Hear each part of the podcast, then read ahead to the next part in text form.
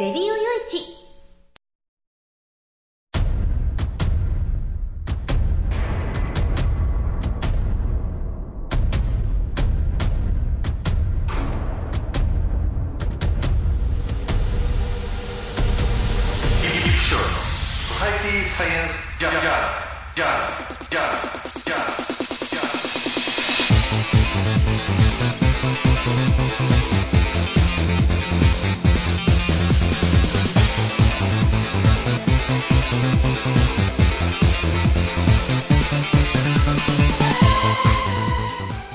さんハローじゃご機嫌いかがですか？ソサイティサイエンスジャーナル第384回ということなんですけどね。えー、寒いですねほんとね。うんあのー、寒くて寒くてたまんねえなって話なんですけどね。えー、今日ね、おしゃべりしてるのは12月の20日、ね、もう、もう、もう10日ですよね、今年もね。えー、朝からね、えー、もう8時過ぎぐらいから雪が降ってるっていう。ほんとね、うーん、まあ、これだけね、ちらつく雪を見ると、その見てるだけで寒いっていう。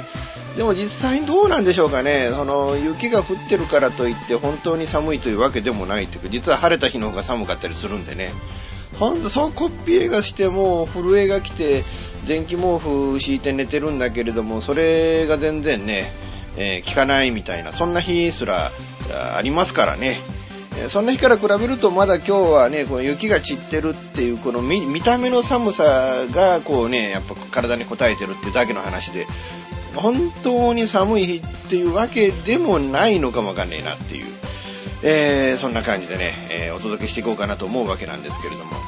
うーん、まあ、今回もね、うん、おしゃべりしておかなきゃいけないことがあってね、うん、まあ、あの、なんていうのかな、どんどんどんどんなんかね、毎週毎週積み残してるっていう、その積み残しをね、こう、積んでいくどころか、新たな荷物が増えてるから、もう本当ね、その以前積み残したニュースに対して、これをね、再度触れていくっていう時間が取れないっていうのがちょっと残念な点でね。本当ならね、この、1時間以内縛りっていうのをね、撤廃して、あの、1回ね、2時間でも3時間でも言いたいこと全部雄三スペシャルみたいなね、いうのをやってもいいのかもわかんないんですけど、でそんなことやってたらもうこれね、編集が大変だしっていうのもあるんで、えー、まあ、あのー、ね、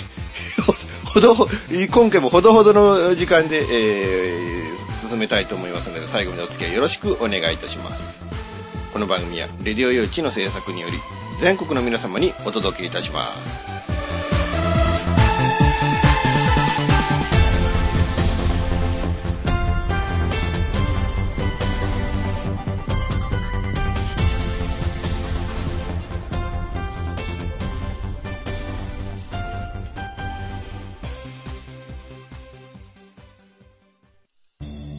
FM 玉川をキーステーションに全国ネットでお送りする FM ミッドナイトハイウェイサタデースペシャルマイフレンド様のハイパーウィークエンドでは身の回りの出来事や1週間のニュースの中から話題を拾って毎週1時間お送りしております。また時にはゲストをお迎えしてのフリートークスペシャルとしてもお送りしております。週末の情報バラエティ番組マイフレンド様のハイパーウィークエンド Internet Radio Station New Wind で毎週土曜日に配信しております。ぜひ皆さん聞いてくださいね。テレビビンゴネットアイランド会社で役立つ面白応援グッズの紹介をはじめためになる情報ミュージシャンの生出演など映像でお届けする30分の生放送。テレビビンゴネットアイランドは毎週水曜日19時30分から20時。テレビビンゴで放送中です。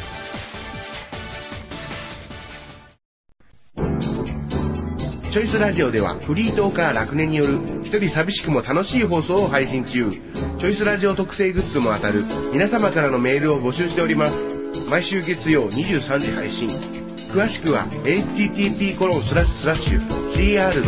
cr.go2.jp をご覧ください。あなたのメールがチョイスラジオを変える。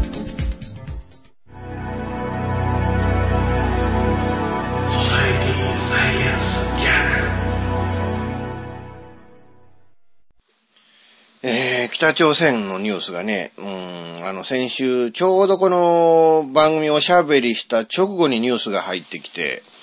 うん、ああ、しまったなと。うん、あの、収録のタイミングが間違ってたなっていうふうに思ってね。うん、あの、まあ、しょうがないんですよね。その、おしゃべりしている時と、その放送日との、えー、ね、その、なんていうか、タイムラグみたいなものがあるんでね。うん、だからそれに対してどう、うーん、撮り直して、編集し直してってするのか、あるいはもうそれをもう流しちゃって、次の回の時に、えー改めておしゃべりするのかっていうね。まあ、今回その、改めておしゃべりをするっていうことを、まあ、優先させていただいたわけですけど、やっぱそれをこのね、ニュースに対してどういうふうにおしゃべ、ね、おお話をするのかっていう、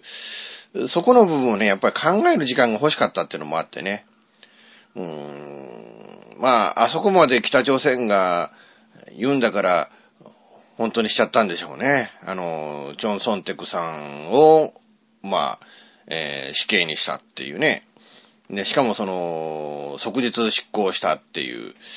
あの、普通の刑事裁判、いくらね、北朝鮮でもなかなかその、よほどの状態じゃないと、死刑の判決を即日執行するなんてことはないんでしょうから、うーん、だからもう一日、ね、1分1秒早く、えーこのチョン・ソンテクさんという人を、うん、この北朝鮮の政権の中から排除したかったっていう、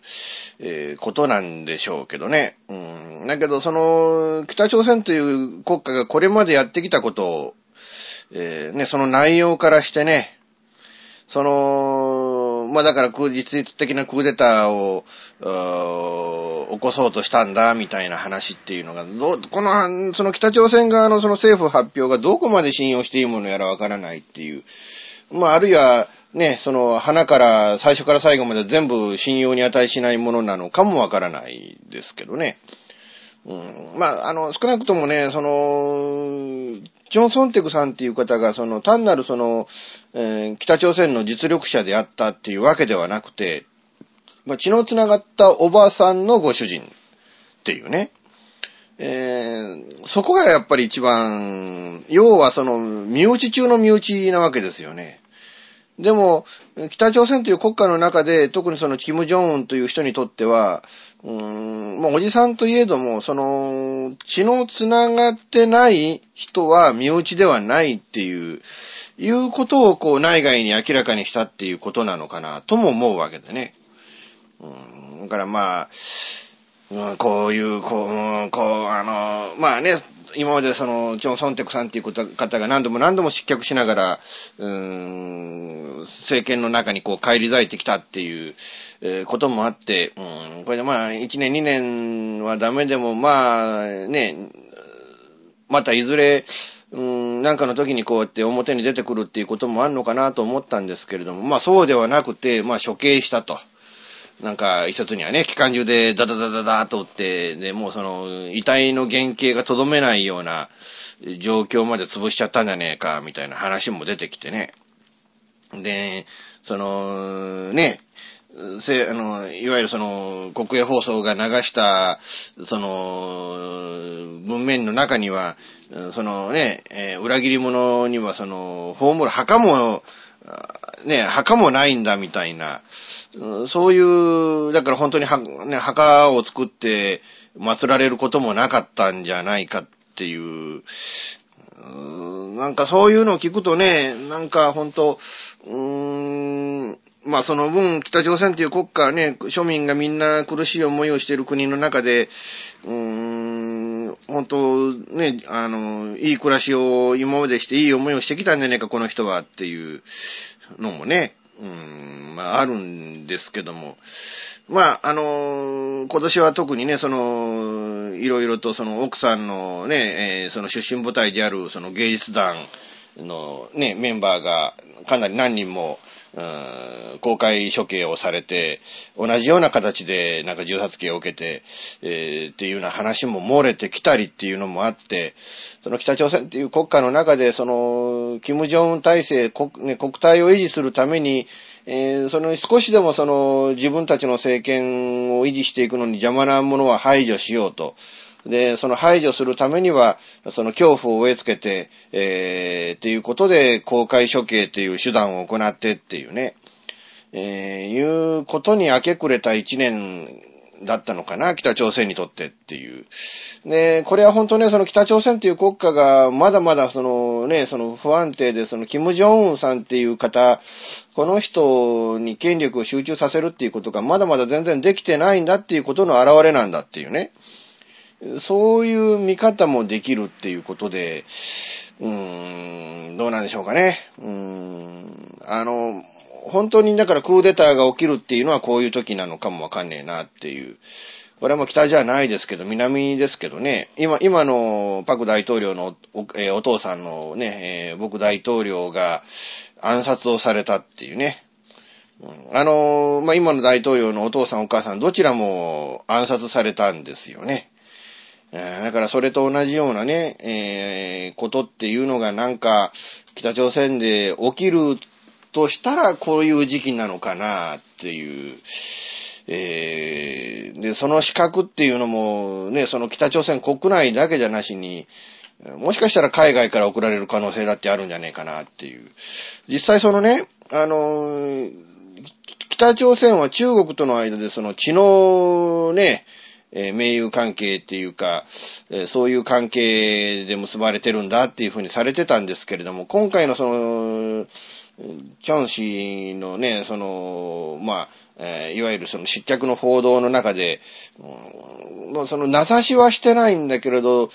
ところどころ本当その中国に対するその非難っていうものが文面として載ってるわけでね。っていうことは、その今までその中朝関係っていうものが、もうあの、かなりこうね、えー、強い関係で結ばれてたんだと。何があっても中国は北朝鮮をかばってたんだっていう、そういう関係ではもはやなくなったんだと。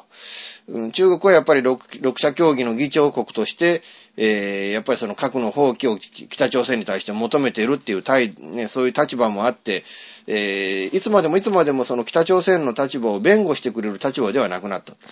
時としては、その国際的な制裁措置に中国も加わることがあるし、えー、朝鮮の立場を、まあ、理解はできずに、ちょっとそれはあのやめてくれというふうに、えー、国際社会の中の一員としての行動を中国は取る、まあ、取り始めたということもあってね。うん、そんなこともあって、えー、現在、その、まあ、中国と朝鮮の間、北朝鮮の間の関係っていうのが徐々に徐々に、えー、あまりいい関係ではなくなってきているということで、やっぱりその中国がこれ以上その北朝鮮という国のこの、あの、国体のあり方、あるいはその政策の進め方っていうものが、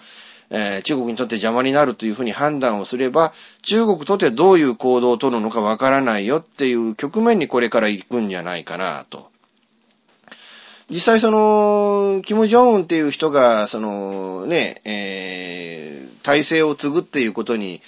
えー、反対をしていたっていう時期が結構あったというふうな伝えられ方もしてるんでね。うん、そういうことなども考えると、うん、まあ、これからそういう微妙な中で、微妙な国際社会の中で北朝鮮という国がどういうスタンスを取っていくのかと。うん、なんか、なんかね、そのデニス・ロッドマンも北朝鮮に降り立って、えー、っていうような話もあったりするんですけれども、うーん、そういう人を呼び込んでね、まあ、えぬきさんもなんか年明けにまた行きますみたいなことを言っておられるんですけど、だけど、そういう方をこう、北朝鮮に呼ぶ中で、その北朝鮮が国際社会の一員として、えー、今後行動していきますよっていう態度を取るのか、あるいは今まで通り、えー、もうならず者国家のままでいいんだ俺たちは、みたいなね、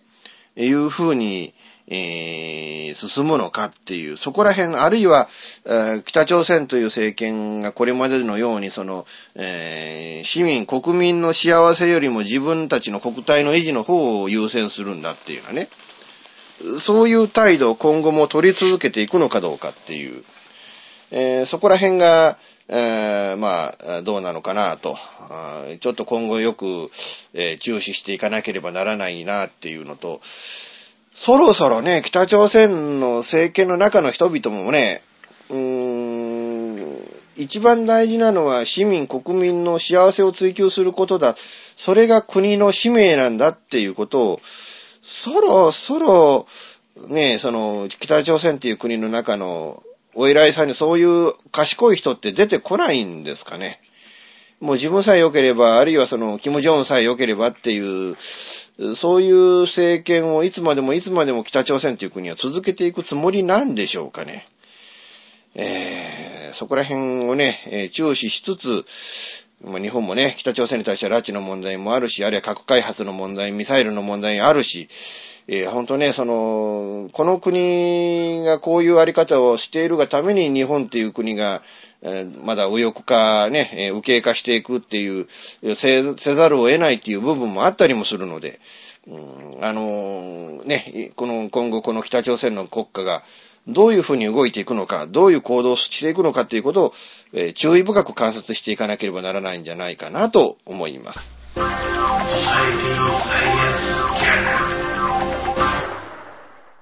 現金でマンションを買うのが夢なんですよ。あ、丸腰だったら一番いいな。そう、まあ、無理だと思って幸せな家庭を作ること。留学したいんですけど心理学の方を勉強したいなと思っていて、うん、であのマンション建てて一番上に住むっていうのが理想。かなあなたの夢を応援しています。風俗リンクラジオ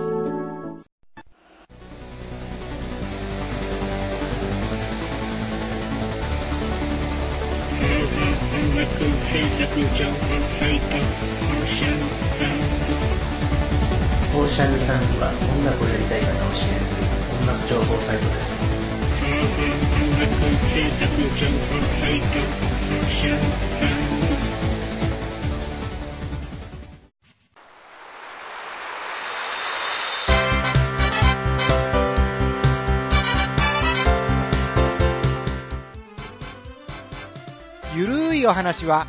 フェアリーテールが気が向いた時に更新する、えー、その時興味があるもの、ゲームの話、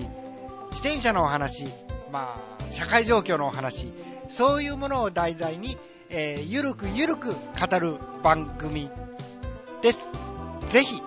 皆さん、聞いてね。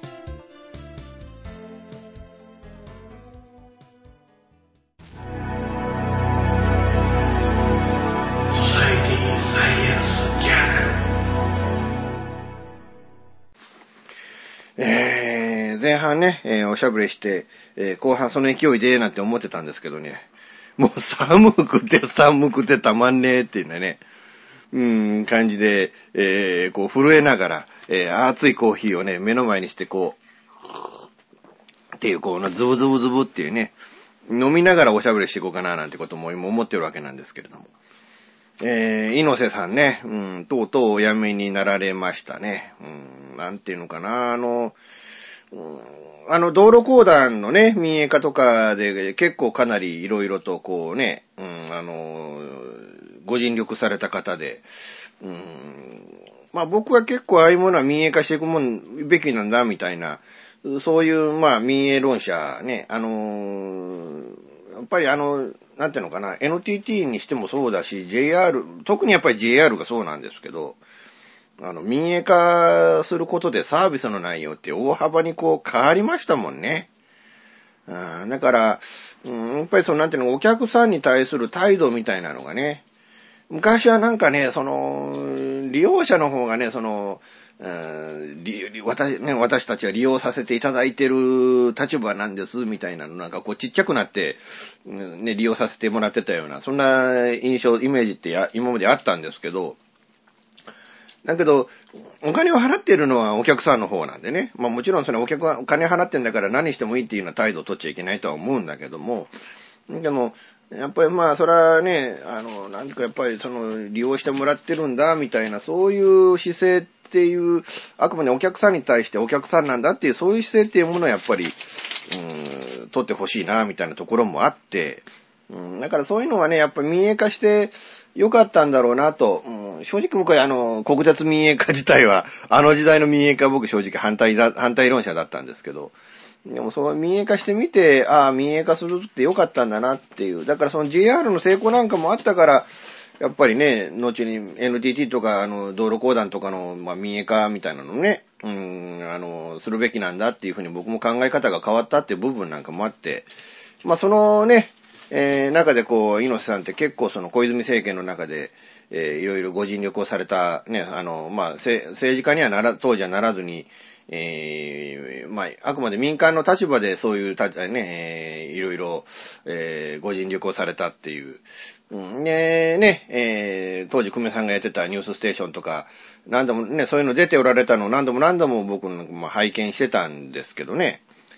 それがまあ知事になられて、えー、まあ実際政治家の仲間入りをされて、わずか1年ちょっとでこういうことになっちゃったっていうのは、ちょっと残念だなぁと。うんしかもその知事選挙のね、えー、これまでの、うん、票数の、なんか記録ね、最大の票を集められた方っていう、それがこういうことになられたっていうのはね、うん、なおのことね、ちょっと、うん、寂しいもんだなっていう、うん、まあそういう気がするわけなんですけれども。まああのね、これで次のあの都知事は誰がなるんだっていう。しかも今回ね、そのオリンピックを控えてっていうことで、うん、かなり重要なね、うん、ことで。でもなんていうのかね、これオリンピックをどこでするのかって東京招致で決まる前にこういうスキャンダルが出てたらどういうことになってたんでしょうかね。あるいはそういうことが分かってて、もっと前から分かってて、その、マスコミや、その特殊会マネーの報道みたいなのを控えてたんでしょうかね。あるいは警察が動いてなかったとかね。こんなね、えー、なんかこう、勘ぐりたくなる部分なんかもあって。まあ、オリンピックっていうものがもし手柄なんだとすれば、ね、やってよかったというものなんであるとすれば、まあ、これは猪瀬さんの、手柄でもあったんでしょう。だからその手柄を持って7年後のオリンピックまで都知事でいたいみたいなことも、おそらく猪瀬さん思っておられたんでしょうけどね。まあ僕はこの番組の中でも言ったと思うけれども、僕はそのね、オリンピックを東京でやるっていうことに対しては異論を持っている人間であって、えー、ね、あの、まあ、自分のね、関わってる業界がオリンピック契機で潰されたんじゃ、もうたまったもんじゃないっていうね。そういう立場を持ってるんで、うん、だから、あの、正直、あの、ね、えー、これ、これがまあ、あの、オリンピックの東京招致決定前に、こういうことになってたら、もう少しなんかね、違う流れが作れてたんじゃないかなっていう、そういう、なんていうのかな、あの、無念感に、無念感、うん、みたいに近いものなんかもあったりはするわけなんですけどね。まあ、あのね、うん、まあ、どなたが知事にならねんのか、もう、もうすでにかなりいろんな方の名前がね、えー、取り出さされてはいるんですけれども、うん、まあ、あの、これから誰がね、立候補するのかっていうことをきちっとこうね、よく見て、えー、東京都民の皆さんには、あ賢明な判断をしていただきたいなと。まあ僕なんか岡山県民なんでね、まあ、あの、東京都知事選挙なんてやりますよって言っても、あの、選挙権がないので、えー、もう、あの、どうしようもないんですけれども、まあ、あの、都民の方々には、そこら辺ね、きちっとね、見ていただいて、それとね、うーん、あの、やっぱり、ね、マイク向けられて文句言っておられる方って結構おられるんですけど、あの、はっきり言って、あの、選挙に行かねえ方は文句言わねえでほしいね。白紙にしてんだから。これ前から前から僕この番組の中で言ってることですけど、皆さんが皆さんね、あの、マイク向けられたら、評論家気取りで、ね、いろいろおっしゃられるんだけれども、で、こういう知事を次の知事になってほしいですね、なんてことをおっしゃられるんだけれども、あの、ね、マイク向けられた方々がそれだけきちっとね、みんながみんなこう、おしゃべ、ね、お話をなさるっていうことが、もっとと 投票率高くないとおかしいでしょっていう話でね。皆さん、そのマイク向けられたらきちっとそういうことをおっしゃられるけど、とおめえら投票に行ってねえだろうがっていうのはね、い うことを僕ちょっと正直申し上げたいっていうね。うん、だからそれをね、あの、きちっと踏まえた上で皆さんきちっと、あの、ぜひね、あの、こうやってね、評論、こういう時に評論家のようなことをおっしゃられるのであれば、皆さん、それ、その前提としてぜひ投票には、ああ行っていただきたいなと。ね、きちっと皆さんの目で、皆さんの価値観で、えー、次の東京の都知事をね、えー、首都の、首都東京の知事の顔を選んでいただきたいなと。まあ思うわけなんですけれども。うーんだけどまあこれね、特集会のことでこういうことになっちゃったっていう。正直この特集会病院っていう病院が、この日本の医療の中でどれほどの役割を果たしてきたのかっていうね、考えると、うーん、正直僕こういうことになったのは残念でならねえなーっていう、えーそんな思いをするわけなんですけどね。うん、で、なんか亀井静香さんをはじめとして、えーかなり多くの方がね、えーその特集会マネーが一旦このね、あの、どういうふうに流れてたんだみたいな。で、やっぱ亀井さんも2000万円、その猪瀬さんと同じようになんか収支報告書に入れてなかったっていうのは話もあって。だけど亀井さんうまいこと逃げたのかなっていう気がしますよね。えーその、名簿を提出してくれっていうふうにお願いしてたけど、特集会から名簿が提出できないっていうふうに言われたんで、えーお金をお返ししましたよと。ただ、あのー一応そのね、あの、一旦でも預かって、えーその入、口座にそれこそ入金してなくても、あの収支報告書には記載しなきゃいけないという義務はあるんだと。だからそういうことで言えば、この亀井さんのケースも違法なんだよっていう話ではあるんですけれども、ただ、あんまりその亀井さんの名前が今後、あの話で大きくならなかったところを見ると、やっぱりね、同じ事態でも、逃げ方ってあったんですよね、この、猪瀬さんの場合もね。だけどやっぱり猪瀬さんって、やっぱり政治家としては、まあ、ど素人、ね、やっぱりかなりど素人だっていうこともあって、えーで、最初の選挙だっていうこともあって、何をどういうふうにしたらいいのか、どういうふうにお金を集めたらいいのか、えーで、落選したらどうしようみたいなこともあって、うんそれで、結局こういう、えーなんかこうね、ジョーカー引いちゃったのかなっていう、うんまあ、そんな気もするわけなんですけれどね。うん。だからまあ今後ね、その特殊会マネーがどういうふうに流れたのかっていうのが、この、まあ、えー衆院議員、参院議員、国会議員の方、あるいはその各、他の地域の議員さんであるとか、市長であるとかね、そういうところの動きにこう、えまあ注目が移ってきたっていうことで、まだもうしばらくこのね、特殊会マネーの問題っていうのが出てくるんじゃないかと思いますけれども、あとね、徳田虎夫さん、まあ、この ALS ね、えーこの側索硬化症っていう、えーまあ、筋萎縮性側索硬化症って結構ね、難病で、うーん、まあ、あの、収監したり、証言したりっていうのができないっていうことで、まあ、あの、検察も起訴するのを見送るっていうような話もあってね。うーん、まあ、これはしょうがないというか、まあ、当然だろうなっていうふうには思うわけなんですけど、ただこの筋萎縮性側索硬化症って、あの、治るケースもある病気なんですよね。えーあの、よろずや金之助さんであるとかね。あるいは、その、林家根平師匠とかね。えーこういう病気に、この病気になって、えーでも、あのまあ、ね、寝たきりにはならずに、まあ、かなりね、その老化みたいなのが進んで、まあまあ、あの、金之助さんは、それから間もなく別の病気でお亡くなりになられたりっていうのはしましたけれども、だからそういうので、うん、あの、必ずしも、その、筋ジストロフィーと同じような、ああいうその眼球しか動かなくなるっていうようなところまで進行するっていう病気でもないっていうことで、まあ原因もわからないし、治療法もなかなか確立されたものはないっていう、それこそ iPS 細胞が、によるね、そういう研究とか、あその臨床とかっていうのね、えーそういうものが進んでいかなければ、うんきっちりと治る病気にはなっていかないのかもわかんないなと思うわけなんですけれども。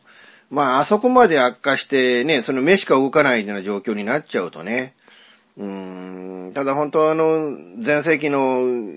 バリバリの、ね、えーもう僕がそれこそ、こうね、その、一番尊敬した人物であったっていう、そういう時代の、徳田虎夫さんっていうのを存じ上げてるだけにね、今ああなっちゃったっていうのが、正直寂しいし、ね、こういう疑惑の渦中に身を置いちゃったっていうのも、本当に残念だし、うーん、まあ、それもしょうがないのかなと、もう力を持って、で、その政治という世界に対して、えーその自分のビジネスのね、あの、進展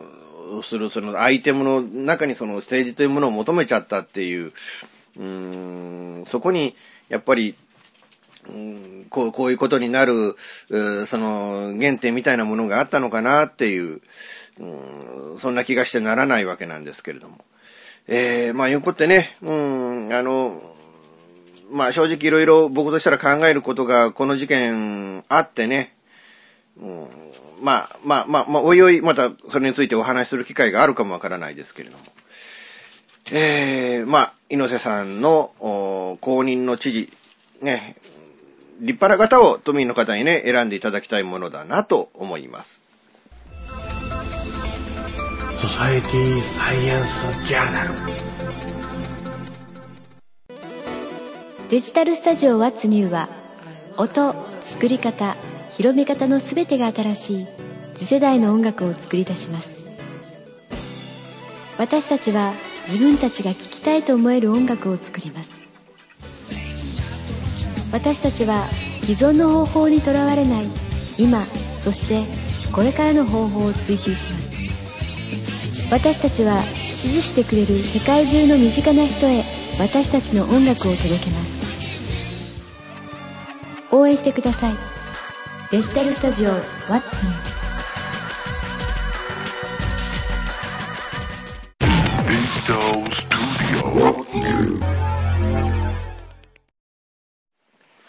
ということで、毎週金曜日はね、うん、あの、僕以外誰もいない日っていうことで、家に誰もいないっていうことで、まあ、お袋も、なんか年内に帰ってこれるっていうね、えー、あの、大腿骨、右の大腿骨を折って人工骨に入れ替えたんですけどね。で、先月の19日に手術して、まだ1ヶ月しか経ってないんですけど、もう歩いてるんですよ。なんか元気な老人っていうのは元気な老人ですよね。そのお袋の母親っていうのが、やっぱ、今から20年前、僕が29の年に、えー、やっぱ同じように大腿骨骨折してね、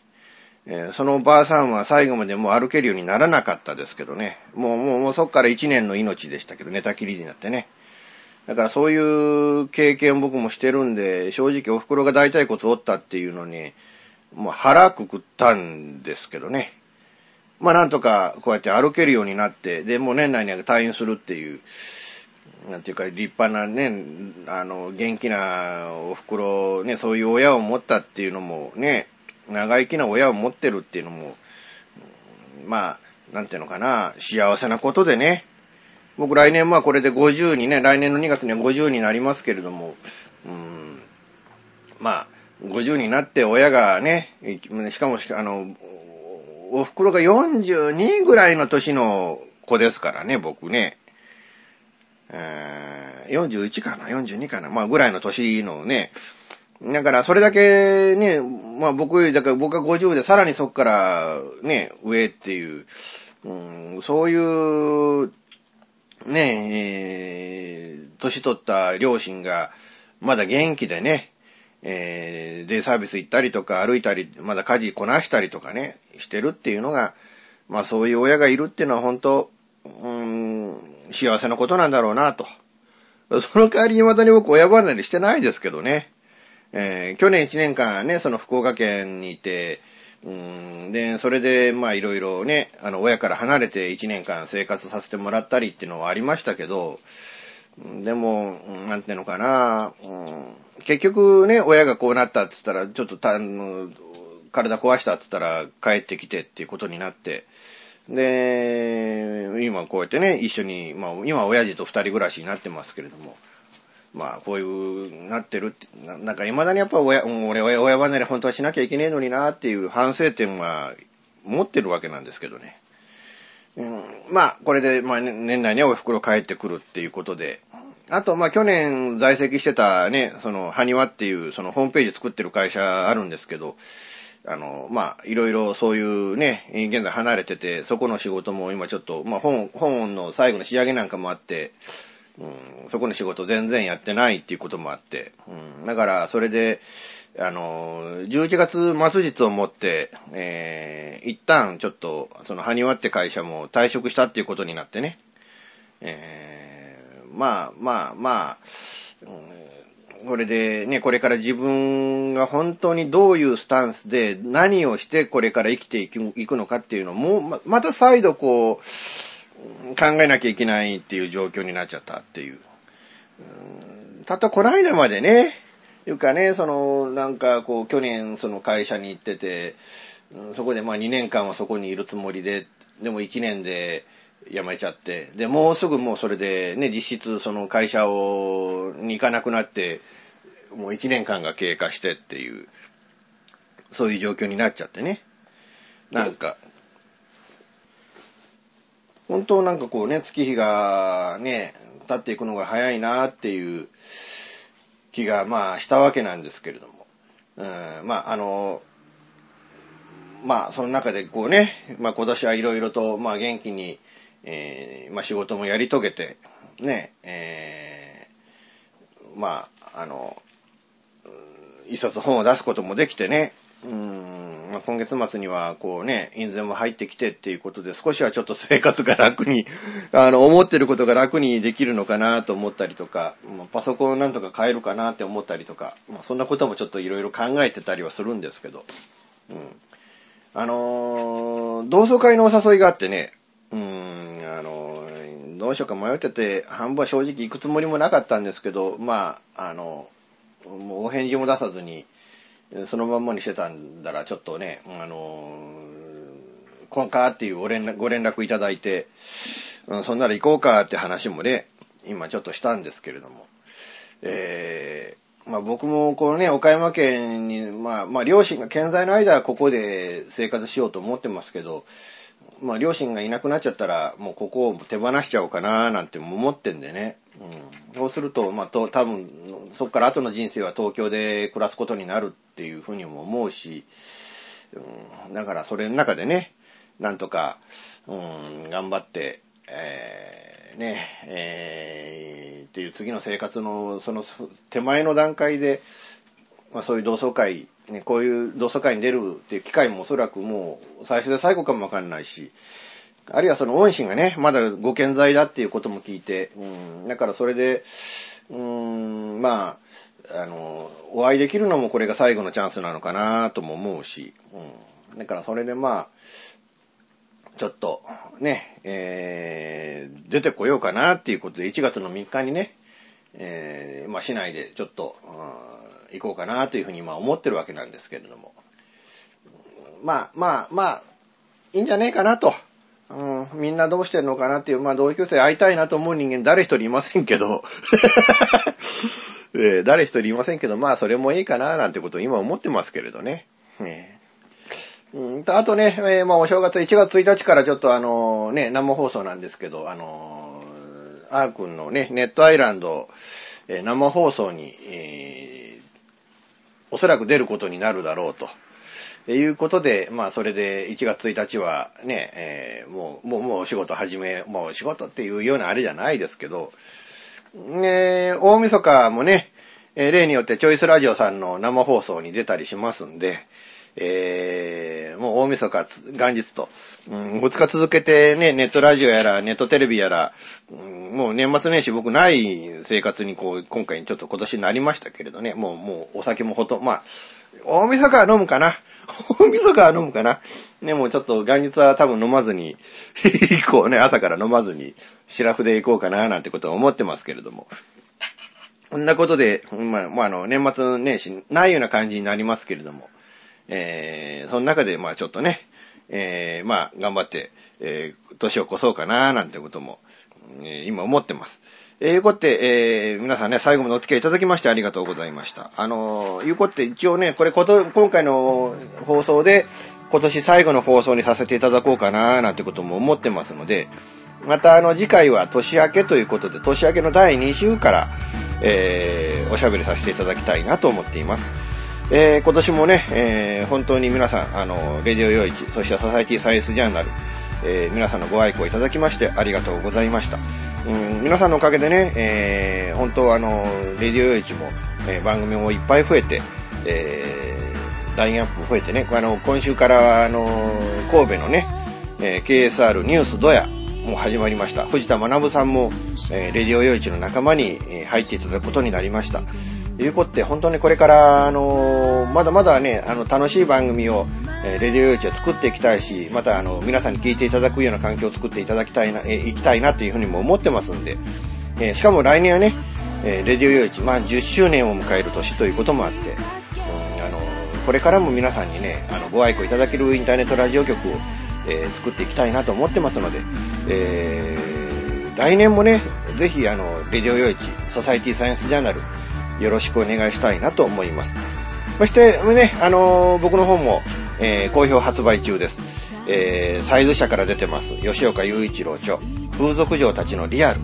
そしてね、えー最初に書いた本、えー風俗嬢の本音も、えーますます売れてますので、ぜひ皆さんね、えお買い上げいただきたいなと思います。あのーなんとね、アマゾンで風俗で検索したら、えー風俗嬢たちのリアル、一番に来るようになりました。一番上に来るようになりました。うん本当ね、